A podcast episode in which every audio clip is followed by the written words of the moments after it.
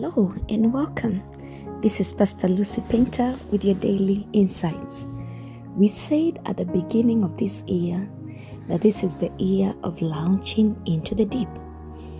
You now reaching deep into the Word of God, deep into the Spirit, deep into ourselves, going that extra mile because we have the backing of the promises of God. But even with that in mind, some just we can't help looking at life through the lenses of deprivation. You know, we might even get the blessing in abundance like we are believing for this year and still focus on what's missing. God might fulfill our wildest dreams and we still might fall to the sin Eve fell for. Because as luscious as Eden was, she just couldn't take her focus away from the one fruit that she couldn't have. Everything she could have needed was right there, but she took it for granted because she looked at it through the lenses of deprivation, not gratitude. And this is what I want us to talk about today. As we continue on the talk about the tests of abundance, because it doesn't matter how many of our prayers are answered, it will never be enough. It will never mean anything to us as long as there is no gratitude in our hearts. We will always focus on what is missing. And this is why Deuteronomy 8, verse 10 tells us that we shall not take for granted even the fact that we have eaten and are full. We shall bless the Lord for the good of the land. We shall be grateful. We shall solemnly praise Him for His providence.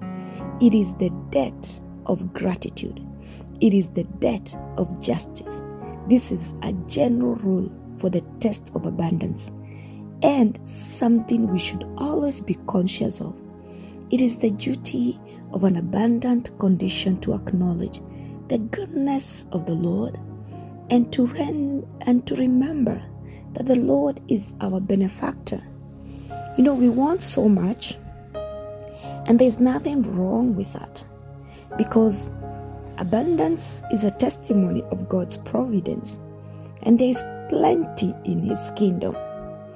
One of the songs that I have found myself singing this year is that I will never settle for less.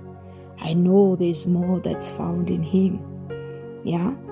But we need to slow down the pace of our lives to notice and acknowledge what God is doing for us.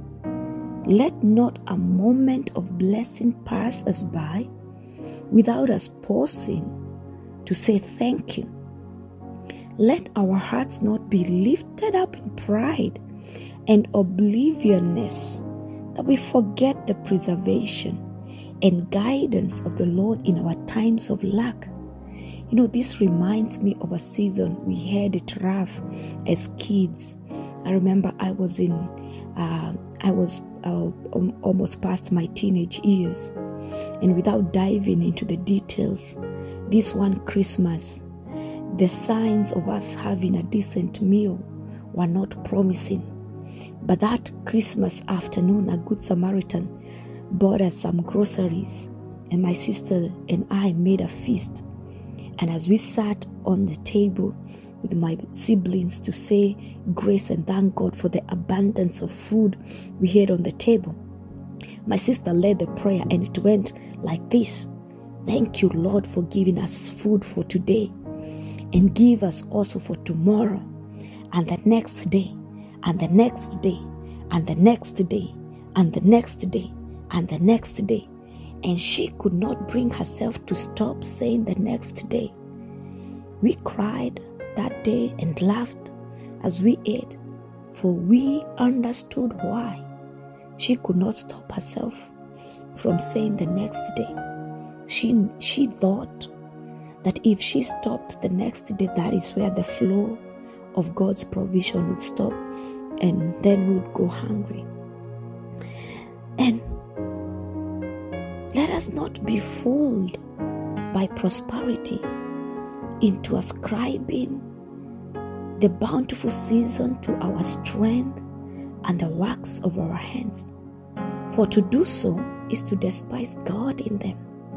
And I pray that when we taste of the sweetness of what God is about to do for us, we shall not forget his dealings with us before. This is the secret of divine providence. Providence, gratitude. May the security and prosperity of the new year not blind us to the goodness of the Lord. May it not make us forget how earnestly we have prayed for abundance. May we not forget to show gratitude to the Lord for His grace. It is indeed a great temptation and spiritual delusion to think that we are responsible for the prosperity and abundance in our lives. And there is but one prophylactic or prevention to this, and that is to always remember that it is He, the Lord our God, that has blessed us. Always remember the source of your resources. Shalom. This is Pastor Lucy Pinter with your daily insights, and this is Test of Abundance, Day 5.